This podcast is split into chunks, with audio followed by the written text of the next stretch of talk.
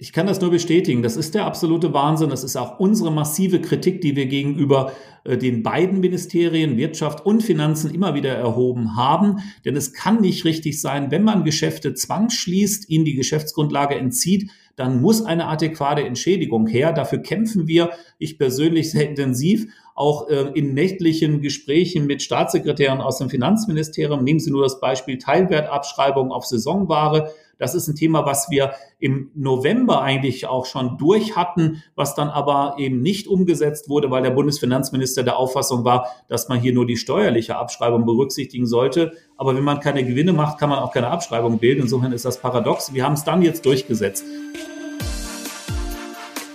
Stefan Gent kämpft seit nunmehr fast 14 Jahren für den Einzelhandel. Seit einem Jahr, seit dem Beginn der Corona-Pandemie, ist er noch mehr denn je gefordert. In unserer neuen Podcast-Folge verrät der Hauptgeschäftsführer des Handelsverband Deutschland, kurz HDE, ob er noch wirklich Spaß an seinem Beruf hat. Seine Händler sind gefühlt im Dauerlockdown, die Politik zeigt kaum Öffnungsperspektiven auf, Überbrückungshilfen kommen nicht wirklich an, es wird vieles verschleppt, blockiert mit bürokratischen Hürden versehen. Es gibt ein ewiges Hin und Her in den Entscheidungen von Bund und Ländern. Ich habe ihn dazu gefragt, wie groß ist die Ohnmacht, die er spürt und warum geht die Politik so mit dem Einzelhandel um. Eines dazu vorweg, es gibt einen Minister und ein Ministerium, mit dem der HDE gut zusammenarbeitet. An einem anderen Minister übt Stefan Gent aber auch scharfe Kritik. Gesprochen haben wir auch über Initiativen von Händlern und über das Sterben des Einzelhandels in den Innenstädten und natürlich darüber, wann der Einzelhandel endlich wieder normal geöffnet haben kann. Viel Spaß beim Hören. Ja, Agent, äh, herzlich willkommen zu unserem Podcast. Also erstmal schön, äh, dass Sie es einrichten konnten. Ich meine, wir alle können uns äh, sehr gut vorstellen, dass Sie derzeit ein, ja, ein besonders gefragter und viel beschäftigter Mensch sind, natürlich auch ein sehr gefragter Interviewpartner. Daher wirklich herzlichen Dank, dass es möglich war, mit uns zu sprechen. Ja, natürlich, das mache ich sehr gerne, weil mir natürlich die Branche, auch die Zweiradbranche und, und der Sport, Sportartikel sehr am Herzen liegt. Ich war ja auch mal Geschäftsführer des Verbandes des deutschen Zweiradhandels in Bielefeld. Und mir ist es natürlich wichtig, auch mit unseren Händlern in Kommunikation, in Verbindung zu bleiben, weil nur so kann man seinen Job eigentlich auch in Berlin machen, wenn man eben den Kontakt zur Branche auch hat. Ja, sehr schön. Ähm, Herr Gent, was sind derzeit eigentlich so Ihre Hauptaufgaben? Also wie kann man sich so einen durchschnittlichen Tag von Stefan Gent in Corona-Zeiten vorstellen? Naja, in Corona-Zeiten ist es schon ein sehr voller Tag, einschließlich der Wochenende und der Feiertage. Das ist aber keine Klage, sondern einfach erforderlich, um jetzt unsere Branche bestmöglich durch diese Krise zu führen. Da gibt's Auf und Abs, ja. Und mein Tag ist wirklich so, dass ich versuche, morgens mit meinem Team im HDE, das sind immer so zwischen 30 und 40 Kollegen, dass wir uns äh, abstimmen über die aktuellen Themen natürlich, gleichzeitig aber auch mit meinen Landesverbänden. Der HDE ist ja eine föderale Organisation. Wir haben eben von der Nordsee bis zum Bodensee unsere Kollegen und die meisten Themen sind jetzt ja vor Ort, gerade was den Lockdown anbetrifft, auf der Länderebene entschieden worden. Wir koordinieren sehr stark, begleiten, sodass regelmäßige Videokonferenzen dazu auch gehören und natürlich dann eben ja die Gespräche mit den Fraktionen, mit der Politik, mit Ministern und Staatssekretären, ähm, aber auch mit anderen Verbänden beispielsweise, wo wir uns austauschen über ähnliche Situationen, um bestmöglich auch in diesem Netzwerk zu arbeiten. Also sehr viel kommunikativ, aber eben auch dann natürlich rechtliche Dinge, die wir auf den Weg bringen, Briefe, die wir schreiben, Mails. Also es ist schon ein volles Programm. Ja, das hört sich auch wirklich so an und wahrscheinlich auch ein bisschen weniger Freizeit als vorher, oder?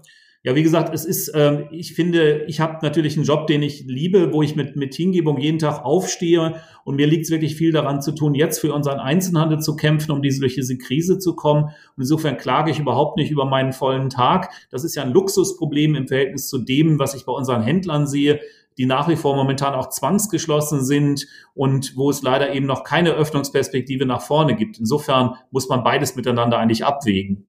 Ja, ich meine, Hingebung ist ein gutes Stichwort. Jetzt sind Sie seit fast 14 Jahren Hauptgeschäftsführer des HDE und natürlich liegt Ihnen der Einzelhandel sehr am Herzen und ja, Sie leiden natürlich auch mit ihm. Da mal Hand aufs Herz, Agent, wie sehr macht Ihnen Ihre Aufgabe eigentlich noch Spaß? Weil ich stelle mir das alles derzeit total frustrierend vor. Ich meine, Sie versuchen was zu bewegen mit Ihrer Lobbyarbeit Richtung Politik, aber an der scheint das alles irgendwie so abzuprallen. Ja, also so der einzige Maßstab jetzt für Öffnungen beziehungsweise Schließungen sind die Inzidenz erwähnenswert. Ich meine, wir debattieren in Deutschland auch gerade sehr massiv ähm, in Richtung eines Infektionsschutzgesetzes, beziehungsweise es ist schon auf die Straße auch gebracht worden. Äh, und le also letztlich, wo genau das Infektionsgeschehen stattfindet, das spielt eigentlich so gar keine Rolle. Also, also da mal an Sie die Frage, wie groß ist da Ihr so, so Ihr Frust und ja, wie groß ist auch die Ohnmacht, die Sie spüren? Ich glaube, das muss ich zweigeteilt beantworten. Also erstmal kommt es mir nicht wie 14 Jahre vor, wie sondern möglicherweise erst fünf Jahre. Ich habe absolut Spaß an meinem Job und es lohnt sich für diese vielfältige Branche wirklich jeden Tag zu kämpfen und auch wenn es manchmal schwer ist. Die zweite Antwort muss man aber deutlich sagen, auch wenn man manchmal das Gefühl hat, da prallt alles ab und der Frust ist groß, wir haben in diesem Jahr doch wahnsinnig viel bewegt und auch viel erreicht. Das vergisst man so schnell, aber der Einzelhandel war die erste Branche im letzten Jahr im Frühjahr nach dem ersten Lockdown, die überhaupt wieder öffnen durfte mit einem Infektionskonzept, was wir äh, ja von einem Wissenschaftler haben erstellen lassen. Und auch dann die Entwicklung im letzten Jahr, denn natürlich gab es schon Stimmen auch im November, den gesamten Einzelhandel in den Innenstädten in den Lockdown zu schicken, was dann nicht erfolgt ist. Ähm, leider dann äh, natürlich vor Weihnachten am 16. Dezember, aber ich will sagen, auch beim Thema Wirtschaftshilfen äh, ist es natürlich ein permanenter Kampf, äh, können wir auch detaillierter gleich noch zu kommen, eher gegen den Bundesfinanzminister, der vieles verhindert und verzögert hat bis heute aber durchaus mit einem sehr positiv für uns kämpfenden Bundeswirtschaftsminister. Also ich habe keine große Ohnmacht, sondern sehe, da ist vieles möglich. Wir haben eine sehr schwierige politische Konstellation mit einer großen Koalition. Da muss man aufpassen, dass man nicht gegeneinander ausgespielt wird. Und ich glaube, es lohnt sich dennoch, da jeden Tag für einzutreten. Und insofern ist der Frust trotz aller Dinge, die da teilweise laufen, die man auch nicht nachvollziehen kann, nicht so groß. Und übrigens, dass das nicht ankommt, stimmt nicht so ganz. Das Robert Koch Institut hat selbst auch äh, den Inzidenzwert nicht mehr als alleinigen Faktor, sondern auch die Intensivbettenauslastung mit reingenommen. Und die Politik, ob das in den Bundesländern ist oder in Berlin, kennt sehr genau die Situation des Einzelhandels. Aber ich war letzten Freitag gerade eingeladen in der Anhörung des Bundestagsgesundheitsausschusses und durfte dort als einziger Wirtschaftsvertreter auch eben Antwort geben in dieser Fragerunde. Da weiß man schon, wie schwer es im Einzelhandel ist. Man sieht auch die Situation, aber das hört man sehr deutlich, das ist der Rat der Virologen, man will die Kontakte runterfahren, man will, dass möglichst wenig Menschen unterwegs sind, möglichst wenig in die Innenstädte kommen. Nicht der Einzelhandel und das Einkaufen ist das Problem, sondern wohl die Wege dorthin, wo man eben ansetzen will. Ich muss Ihnen ganz ehrlich sagen, mich irritiert schon, oder ich habe zumindest den Eindruck, und ich glaube, es ist auch keine Exklusivmeinung, dass der Einzelhandel nicht so ganz im Fokus der Politik steht. Also zumindest ist das so, so mein Eindruck von außen. Weil es wird in allererster Linie über die Öffnungen von Schulen und Kindergärten gesprochen, dann natürlich auch über Ausgangsbeschränkungen im privaten Bereich, also mit wie vielen Personen, aus wie vielen Haushalten man sich treffen darf. Und natürlich sind es wichtige Punkte, gar keine Frage. Aber ich meine, man muss auch eines sagen, da geht es nicht um Existenzen, da geht es nicht ums nackte Überleben. Also wenn ein Kind mal eine ganze Weile nicht in die Schule gehen darf, ist es nicht ideal, aber dadurch werden keine Existenzen vernichtet. Und im Einzelhandel geht es eben genau darum. Und ich meine, es steht ja auch erwiesenermaßen fest, dass der Einzelhandel kein Infektionstreiber ist. Also ich würde Sie dennoch gern fragen, können Sie sich erklären, warum die Politik so mit dem Einzelhandel umgeht? Oder, oder sehen Sie das gar nicht so dramatisch? Ja, ich sehe das schon dramatisch. Natürlich äh, weiß man im, im, in der Politik sowohl auf der Ebene der Ministerpräsidenten als auch in Berlin im Corona-Kabinett bei der Kanzlerin über den Bundesfinanzminister und Wirtschaftsminister bis zum Chef des Kanzleramtes und insbesondere auch bei Herrn Spahn, dem Gesundheitsminister, zu dem wir einen sehr guten Kontakt haben, wie die Lage im Einzelhandel ist. Übrigens ja nicht nur in Deutschland, sondern in ganz Europa. Äh, wir sehen natürlich, und das ist genau unsere Botschaft, dass wir in der Tat kein direktes Infektionsgeschehen im Einzelhandel haben. Auch äh, die Erkrankungszahlen, beispielsweise auch beim Lebensmitteleinzelhandel, bei den Mitarbeiterinnen, äh, der Handel hat ja die gesamte Zeit im LEA-Bereich geöffnet gehabt, sind unterdurchschnittlich. Das heißt, all das ist natürlich in der Politik angekommen und bekannt. Andererseits sieht man sehr klar, dass aus dem Kanzleramt eine Politik verfolgt wird, möglichst wenig eben ähm, an weiteren Erkrankungen und, und Inzidenzen zu haben. Das ist ja unser erklärtes Ziel gleichermaßen. Auch der Handel hat ein großes Interesse daran, diese Pandemie in den Griff zu bekommen. Aber man macht momentan alles, um das Leben im, öffentlichen Bereich runterzufahren. Und dazu gehört dann auch nach Ansicht der Politik der Einzelhandel, aber wie gesagt nicht nur in Deutschland, sondern in allen europäischen Ländern, aber auch international äh, mit der Schließung der Geschäfte, weil man eben dieses normale Leben in den Innenstädten in der Form momentan definitiv verhindern will.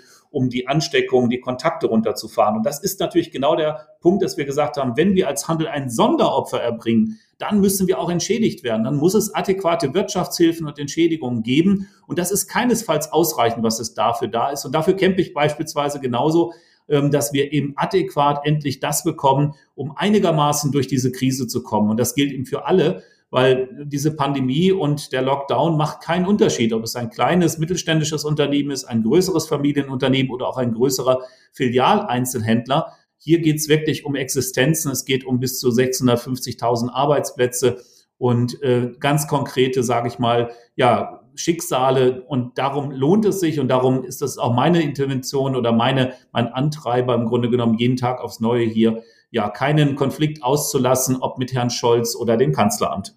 Aber wenn eben tatsächlich feststeht, dass der Einzelhandel kein Infektionstreiber darstellt, ähm, warum müssen dann diese, ich nenne sie mal Kollektivstrafen ausgesprochen werden? Also im Fußball ist es ja so, wenn, wenn ein Fan in der Kurve Mist baut, dann werden alle Fans bestraft. Und genauso kommt es mir auch äh, in, in Deutschland vor, wenn zum Beispiel in einem, in einem Kindergarten oder in einer Fleischerei ähm, eine Infektion ausbricht, dann ist es eben so, dass die, dass die ähm, Inzidenzwerte einfach nach oben schnellen und da wird halt dann auch der, der Einzelhandel, ich will jetzt nicht sagen ins Sippenhaft genommen, aber beziehungsweise äh, wird natürlich auch der Einzelhandel dafür bestraft. Ist das nachvollziehbar, wenn man, wenn man weiß, dass dort so gut wie keine Infektionen entstehen können? Das ist mir nicht so klar, warum da so kollektiv, ja, ich sag mal, bestraft wird. Ja, ich sehe das auch so, dass es hier nicht um eine kollektive Bestrafung gehen darf, auf gar keinen Fall. Denn wir haben ja normalerweise im Einzelhandel 50 Millionen Kundenkontakte, davon übrigens 40 Millionen Kundenkontakte im gesamten Konsumgüterbereich, Drogeriemärkte, Lebensmittelmärkte und nur 10 Millionen im gesamten Non-Food-Bereich. Insofern wäre das eine absolute Schieflage. Und deshalb ist das ja auch unser Ansatz als HDE, auch gemeinsam mit vielen weiteren Akteuren im Handel, genau das zu transportieren. Aber nochmals, Politik antwortet in den Ländern auf Bundesebene, aber nicht nur hier, sondern auch in den europäischen Nachbarländern damit, dass man das normale öffentliche Leben runterfahren will und muss, um diese Ansteckungen zu verhindern. Leute bewegen sich in die Innenstadt, nutzen den ÖPNV, halten sich in Fußgängerzonen auf. Ich glaube, wenn wir alle nur in ein Geschäft gehen und dort einkaufen, damit ist natürlich keine Gefährdung verbunden, wenn wir entsprechend medizinische Masken tragen und uns an die Abstandsregeln halten. Das haben wir ja auch bewiesen, übrigens mit den Hygienekonzepten, die wir haben erstellen lassen von der Universität Bonn und die dann letztes Jahr auch der überzeugende Punkt waren, überhaupt sehr schnell die Läden wieder zu öffnen.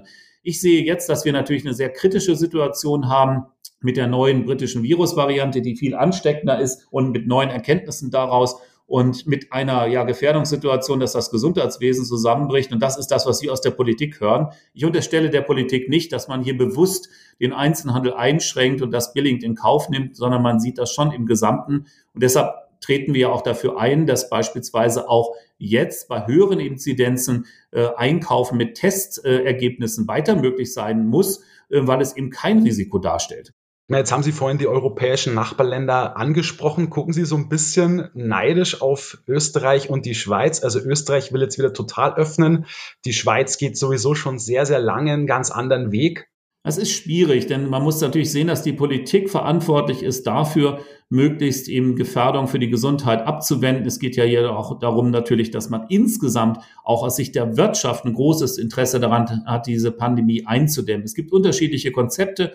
Österreich hat relativ schnell wieder geöffnet und übrigens das Testen vorangebracht. Das ist ja auch eine Forderung, die wir mehrfach erbracht haben. Wenn wir aus dieser Krise rauskommen wollen, brauchen wir übrigens natürlich eine viel bessere Durchimpfung, als es heute der Fall ist. Und den Weg dahin kann man überbrücken mit wesentlich mehr Tests, die durchgeführt werden, kostenfrei zugänglich für Kunden und Verbraucher, um damit eben diese Brücke zu bauen. Österreich ist diesen Weg gegangen, hat dann aber auch eine unglaubliche Steigerung der Inzidenzzahlen erlebt und ist dann wieder in einen harten Lockdown gegangen in einigen Bundesländern, wie beispielsweise in Wien, und hat alles wieder zugemacht. Und daran sieht man, wie schwierig es ist, ähm, dann die richtigen Maßnahmen zu finden. Und deshalb setzen wir momentan alles daran, auch gegenüber der Politik. Es muss mit dem Testen schneller vorangehen. Äh, und es muss vor allen Dingen die Impfstrategie auch zu Erfolgen kommen. Es müssen viel mehr Menschen geimpft werden. Erst dann kommen wir aus dieser wirklichen Krise und dem Lockdown heraus. Haben Sie als HDE nicht schon mal darüber nachgedacht, juristisch gegen die Schließungen vorzugehen, die der Staat verordnet hat? Also ich frage mich halt, reichen diese offenen Briefe wirklich aus? Jetzt gab, es gab jetzt auch vor, äh, vor kurzem einen von der Initiative namens Das Leben gehört, in, gehört ins Zentrum, also eine, eine ganze Reihe an namhaften Händlern, die da auch beteiligt ist. Aber, aber reicht es tatsächlich aus? Also beeindruckt es die Politik in irgendeiner Art und Weise? Dieser Initiative gehören wir übrigens vom ersten Tag an. Das sind ja ein Großteil unserer Mitgliedsunternehmen und ich begrüße das sehr, dass wir natürlich über solche Initiativen halt auch dem Handel ein Gesicht geben können. Es reicht natürlich nicht nur aus, wenn ich als Interessenvertreter unterwegs bin. Ich bin da überall schon genügend bekannt äh, für diese Forderungen, ob das bei Herrn Scholz, bei Herrn Altmaier oder selbst bei der Kanzlerin ist, die ganz klar weiß, was wir als HDE fordern und wollen. Insofern ist es gut, wenn konkrete Unternehmer auch ihre Betroffenheit darstellen. Und natürlich reichen offene Briefe und auch das alleine nicht aus. Deshalb haben wir von Anfang an auch über juristische Schritte ähm, nicht nur nachgedacht, sondern auch diese verfolgt. Wir sind natürlich als HDE nicht klagebefugt. Wir können nicht als Verband gegen diese Maßnahmen klagen. Das können nur betroffene, negativ betroffene Unternehmer tun. Und die begleiten wir natürlich sowohl auf der Bundesebene als auch in den Ländern, in den Landesverbänden. Und beispielsweise haben wir damit natürlich auch schon Erfolge erreicht. Nehmen Sie nur das Beispiel der 40 Quadratmeter Regelung in Berlin. Die ist gekippt worden durch die Klage eines Berliner Kaufmanns, der intensiv äh, durch den Berliner, meinen Kollegen, durch den Berliner Verband begleitet wurde. Wie gesagt, der Verband kann selber nicht klagen, aber wir haben alles dazu getan, auch den juristischen Sachverstand zur Verfügung gestellt, um das zu erreichen. Und was die Entschädigung anbetrifft, haben wir als HDE ein wirklich sehr umfassendes Gutachten bei einer bundesweit sehr renommierten Kanzlei Auftrag gegeben und dieses Gutachten stellen wir allen Unternehmen zur Verfügung, ob sie Mitglied im HDE sind oder nicht, um insbesondere diese Ungleichheit bei den November- und Dezemberhilfen auszugleichen. Da hat die Gastronomie ja bis zu 75 Prozent des Umsatzes ausgeglichen bekommen, währenddessen der Handel auf die Überbrückungshilfe da vertröstet wird, was natürlich nicht geht. Und da haben wir immer alle Voraussetzungen dafür im Grunde, dass man erfolgreich klagen kann. Aber nochmals, in Deutschland, nach dem Rechtsstaat, den wir haben, können wir als HDE, als Verband halt nicht selber klagen. Ja, aber Sie begrüßen solche Schritte auch ausdrücklich. Ja, eindeutig. Wir begrüßen es, nämlich da, wo wir sehen, dass das Recht missbraucht wird, beziehungsweise eine Ungleichbehandlung da ist und damit da natürlich auch Grundrechte verletzt sind, wie jetzt in dem Fall des angedachten Bundesinfektionsschutzgesetzes, muss natürlich auch der Weg vor die Gerichte möglich sein. Und wir begrüßen das nicht nur, sondern beteiligen uns auch da im Rahmen unserer Möglichkeiten, führen Händler zusammen und auch die juristische, den juristischen Sachverstand, der bei uns im Hause natürlich vorhanden ist und haben gegenüber der Politik das übrigens auch deutlich adressiert, dass die Grenzen dann überschritten sind, wo eben solche ja eklatanten Ungleichbehandlungen erfolgen und man dann natürlich den Weg vor die Gerichte gehen muss. Ja, weil es gibt jetzt auch ähm, gerade eine Gruppe von Händlern, die juristisch eben vorgehen will. Das ist die Initiative Händler helfen Händlern. Da sind eben auch sehr viele Unternehmen aus der Sportartikelbranche beteiligt. Also die Verbundgruppe Intersport natürlich mit ihren angeschlossenen Händlern, Sport Schuster, ein Engelhorn ist dabei, L&T, ähm, Rose Bikes aus dem Bike-Bereich. Und die wollen sich jetzt eben an das äh, Bundesverfassungsgericht äh, wenden. Wie sehen Sie da die, die Chance auf Erfolg? Also nochmals begrüßen wir natürlich, dass es solche Initiativen gibt. Es bei uns in den Mitglied, bei den Mitgliedsunternehmen gibt es ähnliche ähm, Vorhaben, auch das Bundesverfassungsgericht anzurufen. Das ist ja, wenn ein Bundesgesetz in der Form mit der Begrenzung jetzt kommt, der einzige mögliche Weg. Und insofern sehen wir das auch so, dass man es tun muss, diesen Weg gehen muss. Ähm, wir begleiten das auch, ähm, wie gesagt, sind auch in den Gesprächen beteiligt. Und die Chancen auf Erfolg sehen wir durchaus. Es ist natürlich eine Frage in der Abwägung, in welche Entscheidungsrichtung ein Bundesverfassungsgericht geht, ob man hier mehr, ich sage das mal, eine politische Entscheidung trifft in Abwägung der Gesamtsituation zur Abwendung der Pandemie oder ob hier tatsächlich dann auch die Situation der Grundrechtsverletzung bei den zwangsgeschlossenen Unternehmen im Verhältnis eben zu möglichen anderen Maßnahmen überwiegt. Und das haben wir ja mehrfach schon auch heute diskutiert, dass im Grunde das Infektionsgeschehen im Einzelhandel gering ist und das Robert Koch Institut selbst äh, das Infektionsrisiko als niedrig einschätzt. Und da ist genau die Frage, ist dann das richtig als Maßnahme, den Einzelhandel, den Nicht-Lebensmittel-Einzelhandel zu schließen oder muss nicht hier der Staat andere Wege gehen? Und insofern sehen wir durchaus gute Chancen auf Erfolg mit solch einer entsprechenden Klage. Der HDE hat Anfang April äh, eine Umfrage unter Non-Food-Händlern durchgeführt. Das waren 750 an der Zahl. Und dabei kam was raus, was ich schon ein bisschen erschreckend fand. Und zwar knapp 60 Prozent rechnen damit, ihr Geschäft in diesem Jahr aufgeben zu müssen, sofern sie keine staatliche Hilfe mehr bekommen. Und ich meine, das grundsätzliche Problem ist ja auch, die Hilfen kommen teilweise überhaupt nicht an. Also es gibt Händler, die uns berichten, wir haben seit November keinen einzigen Cent gesehen. Das ist ja eigentlich, eigentlich, das ist eigentlich ein Wahnsinn. Also was sagen Sie dazu, wenn Sie sowas hören? Ich kann das nur bestätigen. Das ist der absolute Wahnsinn. Das ist auch unsere massive Kritik, die wir gegenüber äh, den beiden Ministerien Wirtschaft und Finanzen immer wieder erhoben haben. Denn es kann nicht richtig sein, wenn man Geschäfte zwangsschließt, ihnen die Geschäftsgrundlage entzieht, dann muss eine adäquate Entschädigung her. Dafür kämpfen wir, ich persönlich sehr intensiv, auch äh, in nächtlichen Gesprächen mit Staatssekretären aus dem Finanzministerium. Nehmen Sie nur das Beispiel Teilwertabschreibung auf Saisonware. Das ist ein Thema, was wir im November eigentlich auch schon durch hatten, was dann aber eben nicht umgesetzt wurde, weil der Bundesfinanzminister der Auffassung war, dass man hier nur die steuerliche Abschreibung berücksichtigen sollte. Aber wenn man keine Gewinne macht, kann man auch keine Abschreibung bilden. Insofern ist das paradox. Wir haben es dann jetzt durchgesetzt. Es ist übrigens auch nicht richtig, was die Bundeskanzlerin bei Anne Will gesagt hat, dass die Wirtschaft immer wieder neue Forderungen gestellt hat und deshalb die Hilfen nicht fertig wurden, sondern wir können das sehr klar aufzeigen, dass wir seit dem letzten Jahr ganz konsistent gleichbleibende Forderungen gestellt haben. Aber mein persönlicher Eindruck, das kann ich aber auch direkt äh, jedem zeigen, der es möchte, ist, dass das Bundesfinanzministerium immer wieder Dinge aufgehalten hat, verändert hat, abgelehnt hat und bis heute die Hilfen nicht adäquat da sind. Wenn 60 Prozent damit rechnen, ihr Geschäft aufgeben zu müssen, dann haben wir einen Aderlass im Mittelstand, in den Innenstädten. Das kann nicht Sinn, sein, beziehungsweise Zielsetzung der Politik. Und hier muss verändert werden. Wir haben übrigens bei den Überbrückungshilfen mehrfach jetzt Veränderungen erreicht. Jetzt gerade Anfang äh, April gab es dann die Zusage, dass ein sogenannter Eigenkapitalzuschuss von 25 bis 35 Prozent auf die Überbrückungshilfe ausgezahlt wird ähm, als Zuschuss. Das ist gut und richtig, aber wir haben nach wie vor beispielsweise das große Problem, dass größere Händler durch die Begrenzung der Förderung der monatlichen Höchstbeträge und auch der EU-Grenzen in keiner Weise entschädigt werden. Und das ist unsere Zielsetzung, hier dran zu bleiben und das auch durchzusetzen. Ja, aber worauf können dann die Händler hoffen? Also wann werden denn die Hilfen dann endlich ankommen? Das ist natürlich die große Frage, weil viele können nicht mehr lange durchhalten. Das ist genau der Punkt, den wir immer wieder adressiert haben, auch gegenüber der Bundeskanzlerin vor kurzem, wo unser HDE-Präsident, der St. Johann, in der kleinen Runde der Kanzlerin genau die Situation im Handel dargelegt hat und man eben sich nicht da abspeisen lassen darf, sondern Motto, die Hilfen sind ja da, sondern sie kommen teilweise nicht an und in der Höhe nicht an. Und das ist meine Hauptkritik auch gegenüber der Bundesregierung, auch übrigens gegenüber der Bundeskanzlerin. Sie ist letztendlich verantwortlich für diese Regierung. Und wenn sie hört und merkt, dass das nicht funktioniert, also insbesondere der Bundesfinanzminister immer wieder Dinge aufhält, hält oder ablehnt, dann muss sie selber eingreifen und das regeln.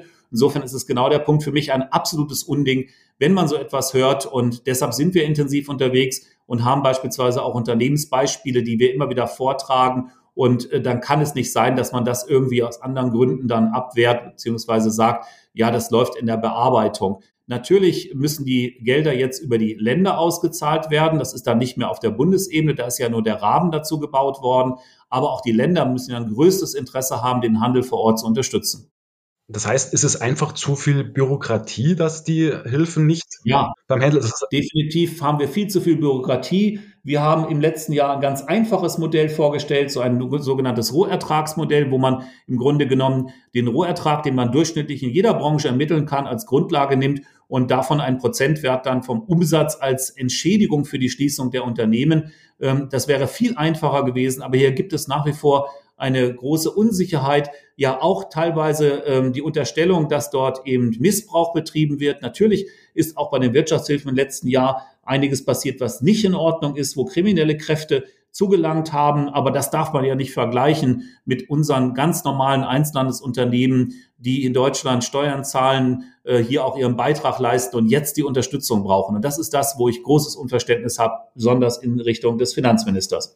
Ich meine, man muss natürlich auch so ein bisschen differenzieren. Also wenn man sich unsere Branche, die Sportartikelbranche anschaut, dann kann man jetzt auch nicht pauschal sagen, also es geht allen Händlern schlecht, allen steht das Wasser bis zum Hals.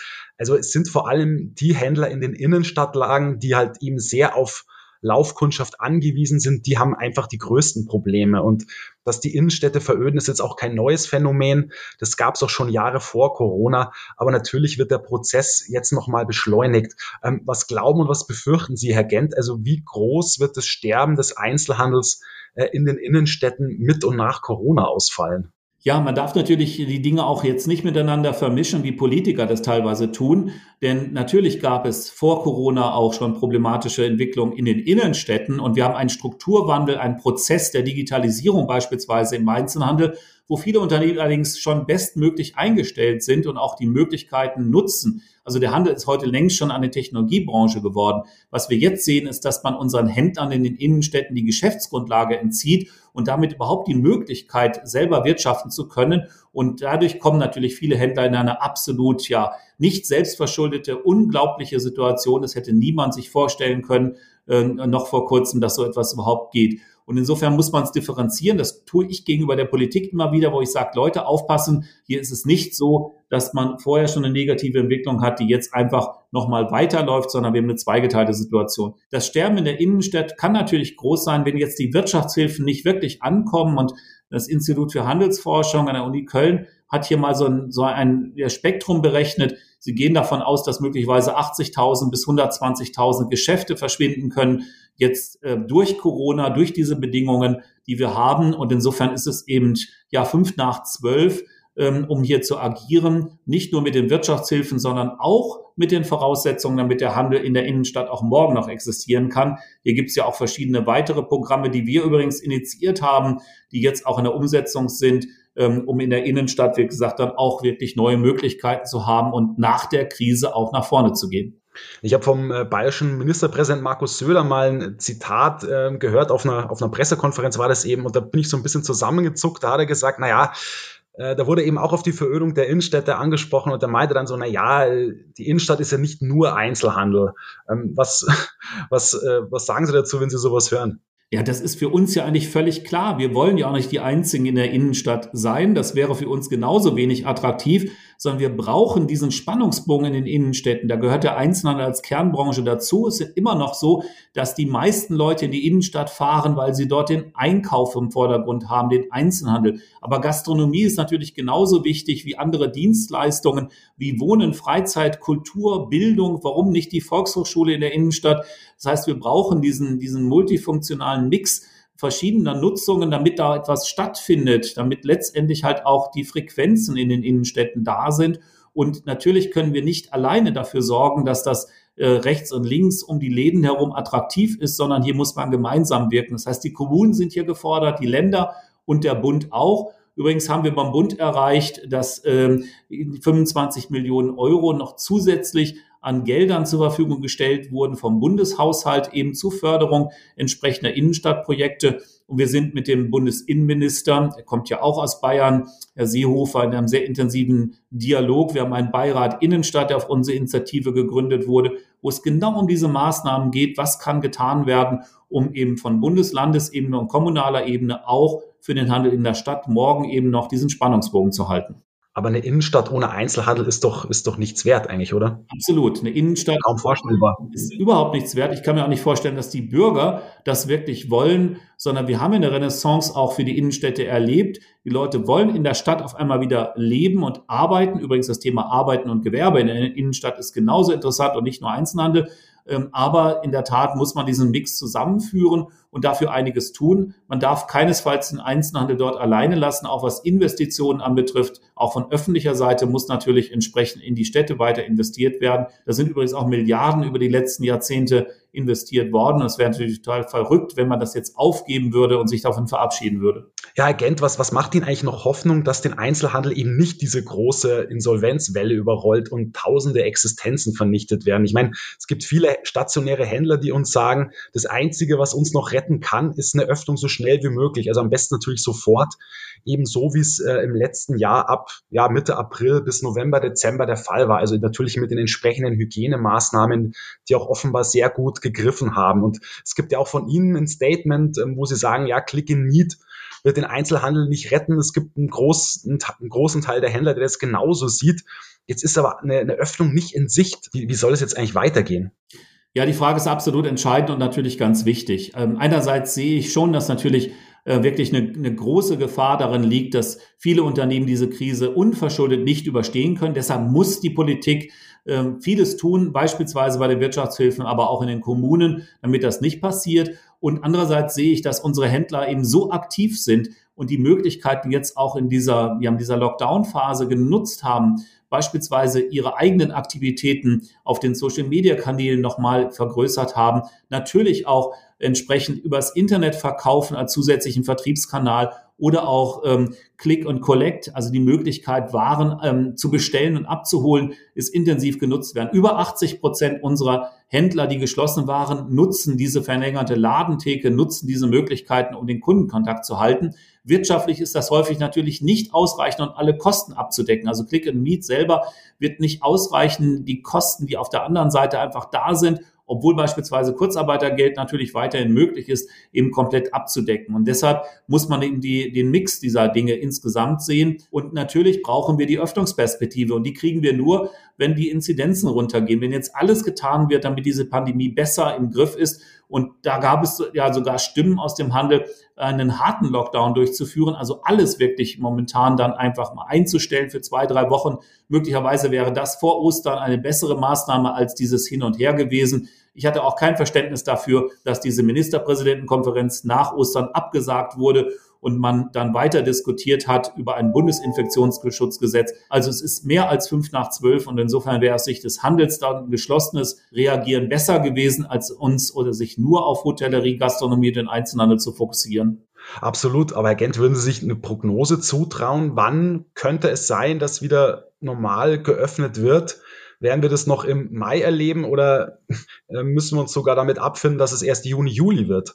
Genau diese Riesensorge habe ich. Deshalb haben wir so dafür gekämpft, dass man diese Inzidenzzahl 35 oder 50 nicht mehr als Grundlage nimmt, sondern wir natürlich durch auch wesentlich höhere Testzahlen, die durchgeführt werden, auch eben zu höheren Inzidenzen, also zu höheren Ansteckungen kommen und man deshalb diese sehr geringen Zahlen eben gar nicht als Grundlage für Öffnung nehmen kann. Wir haben uns zwar eine Öffnungsmatrix ausgesprochen in Abhängigkeit von Inzidenzen und Intensivbettenauslastung.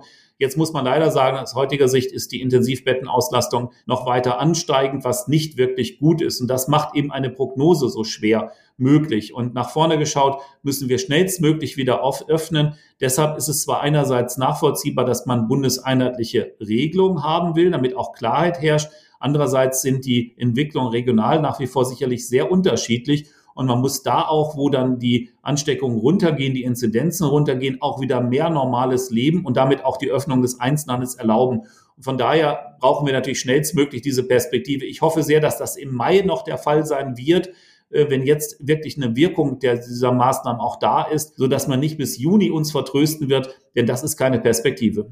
Ich glaube, Sie sind ja in der Frage auch ein Freund des Zentralismus und weniger des Föderalismus, was eben äh, Öffnungen und Schließungen anbelangt. Also das kann man gar nicht so direkt beantworten, weil der föderale Staat hat auch viele, viele Vorteile, nämlich schnell vor Ort zu handeln in Abhängigkeit der ja, lokalen Gegebenheiten. Man kann nicht alles von Berlin aus regeln. Was wir aber angemerkt haben, ist, dass man natürlich nachvollziehbar bundeseinheitliche ja Regelungen und Voraussetzungen haben muss, die natürlich lokal umgesetzt werden. Und wenn in Schleswig-Holstein eine Inzidenz, sage ich mal, bei unter 50 ist, macht es überhaupt keinen Sinn, dort die Läden weiter geschlossen zu halten, währenddessen in einem anderen Ort vielleicht eine Inzidenzzahl von über 300 und eine Intensivbettenauslastung da ist, die äußerst an der Grenze ist. Das heißt, ja, man muss klare, klare nachvollziehbare Regelungen haben, aber vor Ort natürlich auch die Besonderheiten, die konkreten Dinge berücksichtigen. Insofern ist nicht alles schlecht in einem föderalen Staat, aber eine Unklarheit, wie wir es teilweise erlebt haben, hat uns natürlich auch nicht weitergeführt. Ja, und das Hin und Her ist ja fürchterlich auch für die Händler. Also das war jetzt auch in den letzten Wochen ähm, zu spüren. Und auch übrigens die Kunden äh, waren und sind extrem verunsichert. Was dürfen sie jetzt und was dürfen sie nicht? In der Tat ist das genau das Problem, die Verunsicherung bei unseren Händlern. Ähm, man hat ja natürlich auch entsprechende Vorlaufkosten. Man kann nicht morgen öffnen und übermorgen wieder schließen. Das ist ja ein völliger Unfug. Ja, und die Kunden machen dann auch nicht mit. Also selbst dort, wo dann beispielsweise wie in Berlin die Möglichkeit besteht, ohne Termin, nur bei Vorlage eines negativen Testergebnisses einkaufen zu gehen, haben wir in den letzten zwei Wochen doch deutlich gemerkt, dass die Kundennachfrage zu wünschen übrig lässt, dass viele Leute dann einfach gar nicht in den Handel gehen, weil sie nicht so richtig wissen, was gilt denn jetzt überhaupt und habe ich dann auch Spaß, einkaufen zu gehen. Man kauft dann nur das, was man vielleicht möglicherweise wirklich dringend braucht und das hat mit der normalen Situation nichts zu tun und führt dann auch nicht zu auskömmlichen Umsätzen. Also insofern müssen wir raus aus diesem Hin und Her und ich hoffe sehr, dass wir jetzt diese Pandemie äh, besser, das heißt Politik besser in den Griff bekommen, dass es mit den Impfungen weitergeht und wir dann hoffentlich sehr, sehr schnell auch wieder unsere Läden öffnen können. Alles andere wäre wirklich furchtbar.